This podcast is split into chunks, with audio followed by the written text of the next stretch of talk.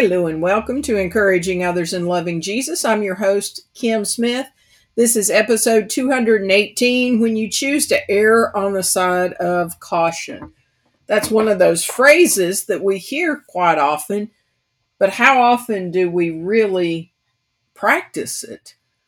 We're going to talk today about a story in the life of King David, which, if you've been with us any time at all, you know we've said we've done a lot of stories on King David. Today's is as he is headed back into Jerusalem after Absalom was killed, and David is now going to become king of Israel again. And what I'm going to do, because it can be more than a bit confusing, unless you know quite a bit about Ziba and Mephibosheth, uh, two names that you don't hear every day, I'm going to read some scriptures to help set the stage because you probably know who King David is. Even if you haven't been listening to the podcast, you know who he is. But to know who these other characters are, like who in the world would name their kids Ziba and Mephibosheth? And those are not names that we hear in our modern day. So back in 2 Samuel 4 4, we had a narrative, and in the midst of that narrative, there was this verse that in the English translations was put in, I, always want to say quotation marks. it's not quotation marks, we put in brackets. And, and because it just seemed like this most random fact in the midst of uh, a, another story. So, backing up just a little bit, do you remember who David's best friend was? David's best friend was Jonathan, who was one of Saul's sons. He was the eldest son of King Saul. And David and Jonathan had sworn allegiance to each other and promised um, that they would hold that covenant promise even after death. And that's very, very important. And if you don't know anything about the the friendship between David and Jonathan, you need to either go back and listen to the podcast episodes about that and or please go read your Bible and just look up the stories of Jonathan and David because they are amazing pictures of what true godly friendship can be. But after Jonathan and King Saul died, David was named initially king of Judah and eventually he was named king of all Israel. And as David was more prominent, things were settling in, he had time on his hands. He would sit around and, and try to figure out like how can I honor my commitment to to Jonathan? Going back to that the bracketed part, it says Saul's son Jonathan has had a son named Mephibosheth, who was crippled as a child. He was five years old when the report came from Jezreel that Saul and Jonathan had been killed in battle. When the when the child's nurse heard the news, she picked him up and fled. But as she hurried away, she dropped him and he became crippled. And the next time we see Mephibosheth listed is in 2 Samuel 9. It says, One day David asked, Is anyone in Saul's family still alive? Anyone to whom I can show kindness for Jonathan's sake? He summoned a man named Ziba, who had been one of Saul's servants. Are you Ziba? the king asked. Yes, sir, I am, Ziba replied. The king then asked him, Is anyone still alive from Saul's family? If so, I want to show show God's kindness to them. Ziba replied, Yes, one of Jonathan's sons is still alive. He's crippled in both feet. Where is he? the king asked. In Lodabar, Ziba told him, at the home of Machir, son of Ammiel. So David sent for him and brought him from Machir's home. His name was Mephibosheth. He was Jonathan's son and Saul's grandson. When he came to David, he bowed low to the ground in deep respect. David said, Greetings, Mephibosheth. Mephibosheth replied, I am your servant. Don't be afraid, David said. I intend to show kindness to you because of my promise to your father Jonathan. I will give you all the property that once belonged to your grandfather Saul, and you will eat here at with me at the king's table. Mephibosheth bowed respectfully and exclaimed, Who is your servant that you should show such kindness to a dead dog like me? Then the king summoned Saul's servant Ziba and said, I am I have given your master's grandson everything that belonged to Saul and his family. This is important. Follow through with this here. You and your sons and your servants are to farm the land for him to produce food for your master's household. But Mephibosheth, your master's grandson, will sit, will eat here at my table. Ziba had 15 sons and 20 servants. That's another little bracketed section. Ziba replied, Yes, my lord the king, I am your servant, and I will do all that you have commanded. And from that time on, Mephibosheth ate regularly at David's table like one of the king's own sons. Mephibosheth had a young son named Micah from then on, all the members of Ziba's household were Mephibosheth's servants, and Mephibosheth, who was crippled in both feet, lived in Jerusalem and ate regularly at the king's table. So, we don't hear anything more about Ziba and Mephibosheth until David is on his mournful walk out of the city of Jerusalem, leaving because Absalom was coming in to take over as king. And we pick it up here, 2 Samuel 16. It says, When David had gone a little beyond the summit of the Mount of Olives, Ziba, the son, servant of Mephibosheth, was waiting there for him. He had two donkeys loaded with 200 loaves of bread, 100 clusters of raisins, 100 bunches of summer fruit, and a wineskin full of wine. What are these for? the king asked Ziba. Ziba replied, The donkeys are for the king's people to ride on and the bread and the summer fruit are for the young men to eat. The wine is for those who become exhausted in the wilderness. And where is Mephibosheth, Saul's grandson? The king asked him. He stayed in Jerusalem, Ziba replied. He said, Today I will get back the kingdom of my grandfather Saul. In that case, the king told Ziba, I give you everything Mephibosheth owns. I bow before you, Ziba replied. May I always be pleasing to you, my Lord the King. And we spent one entire podcast on this particular set of scriptures talking about the fact that David was in a very compromised place. And you do not see him consulting the Lord to see if Ziba is telling the truth or if he is taking advantage of the, the situation in order to try to take away what Mephibosheth had been given.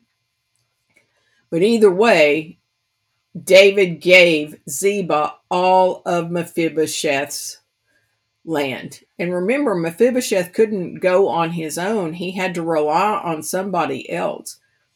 And we do not know absolutely for sure who was lying because we're going to see in today's scripture passage the rest of the story. And when we see the rest of the story, we're going to see that Mephibosheth says that he, he doesn't call Ziba a liar, he just states what, from his perspective, really happened.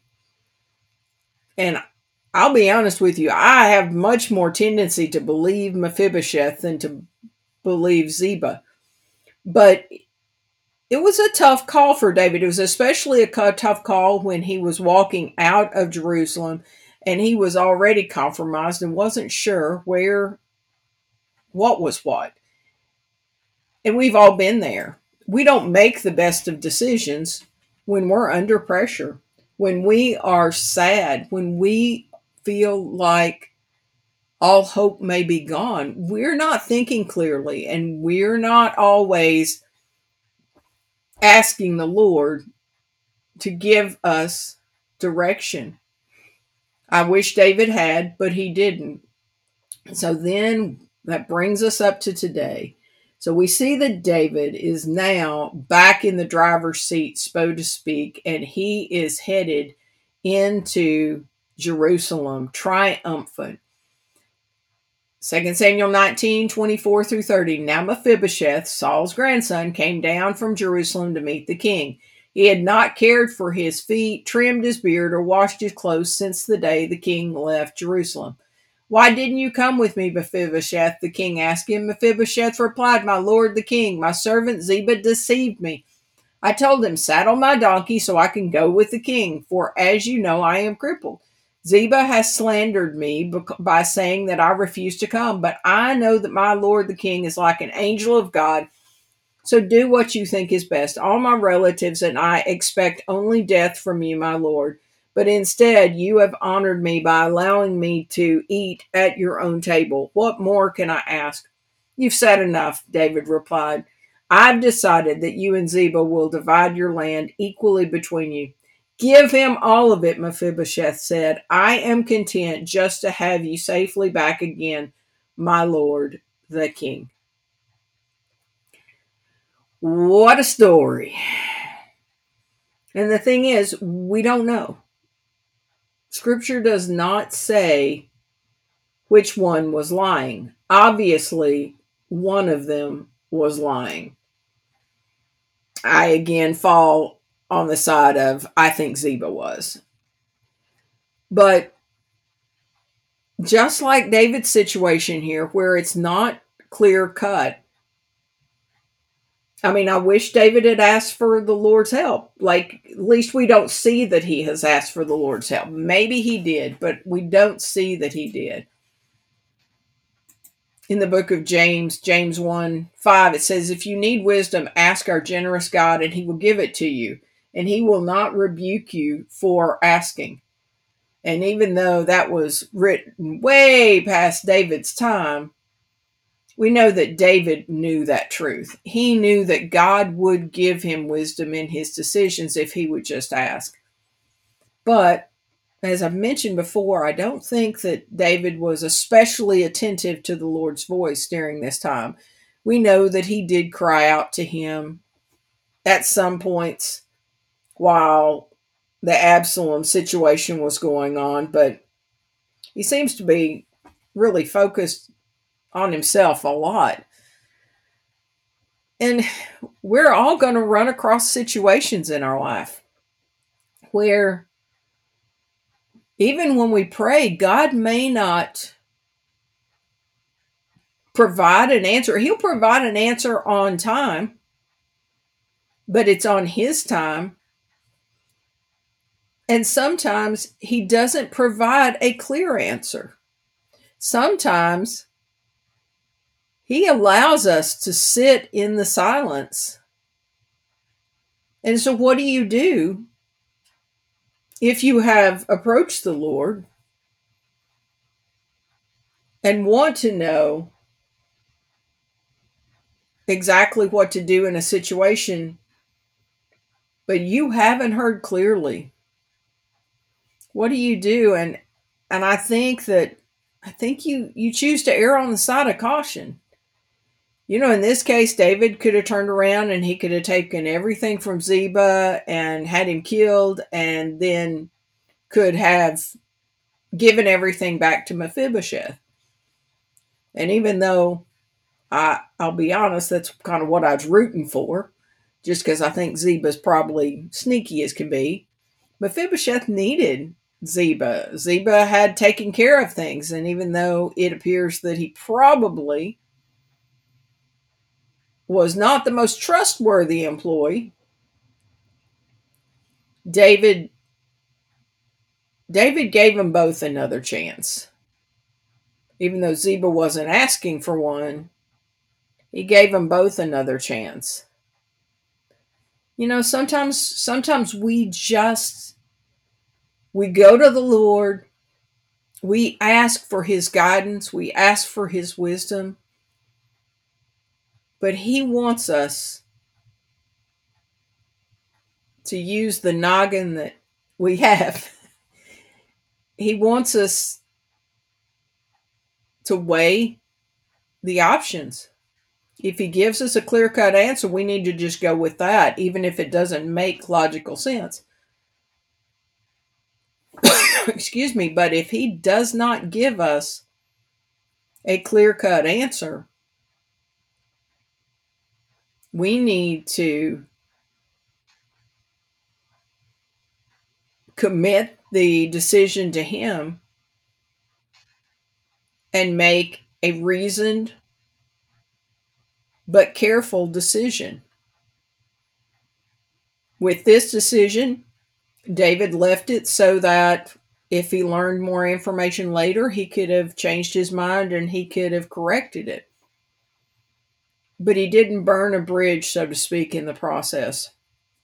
So I ask you as we close out is there any decision looming in front of you in which you need to err on the side of caution? Maybe you need to make a possible temporary decision until you know more information. Maybe your decision is to wait, where as you may be getting pressured to move ahead, but if you do not have a clear answer from the Lord, and without that, it also does not make sense, and you have received counsel, godly counsel, and either they said, absolutely don't go down that road, or we're not sure, how about you err on the side of caution? and then continue to seek the Lord and to seek His will. God may very well be using situations that are unclear to grow your faith muscles. You know, if He gave us an immediate answer every time we ask for a decision, we would go to Him in a blink but we would never have that opportunity to grow in the silence. You know, I think about, I was thinking about just earlier today, times in my life where God's direction was not clear. And I was getting to stretch faith muscles to levels that I thought they might tear loose. But those are the times that I grew and uh, even though I don't want to do that every day, I'm thankful for those times. So, thank you so much for tuning in. May God give you wisdom in your decisions, and may He grow you as you learn to trust Him more and you learn to trust his timing. And you also learn to trust that if he doesn't give you a clear answer, that you use the wisdom that God has already placed in you and the people around you and God's word, and you make a, a cautious, err on the side of caution decision until you have more facts or God gives you greater clarity. Down below in the show notes, we have the extra scriptures down there. We have links to the resources. If you do not have a personal relationship with Christ, you can either reach out to me at Encouraging Others in Loving Jesus, or you can click on the link down below. We've got our Facebook group, Twitter feed, Instagram, got our YouTube channel. I haven't been touching it, but it does have the information from the book of Joshua in there. And so there's like 20, I think it's like about 28 lessons that you can go through in there. And so, you know, a reminder that this podcast is free to share, it's free to listen to for you. And, you know, I get on here every week just pouring out what God has laid on my heart and trusting that God will accomplish exceedingly abundantly more than I can um, ask or imagine. And that's how I that's what I'm doing today. I may err on the side of caution when it comes to decisions, but I'm gone all in with this podcast and I've invested 218 episodes just trusting that God is using this to encourage you and others in your relationship to Christ. Never hesitate to reach out to me if you've got questions, comments, prayer requests. I would love to hear from you. And as we sign off each week, remember it's always a trust and obey kind of day.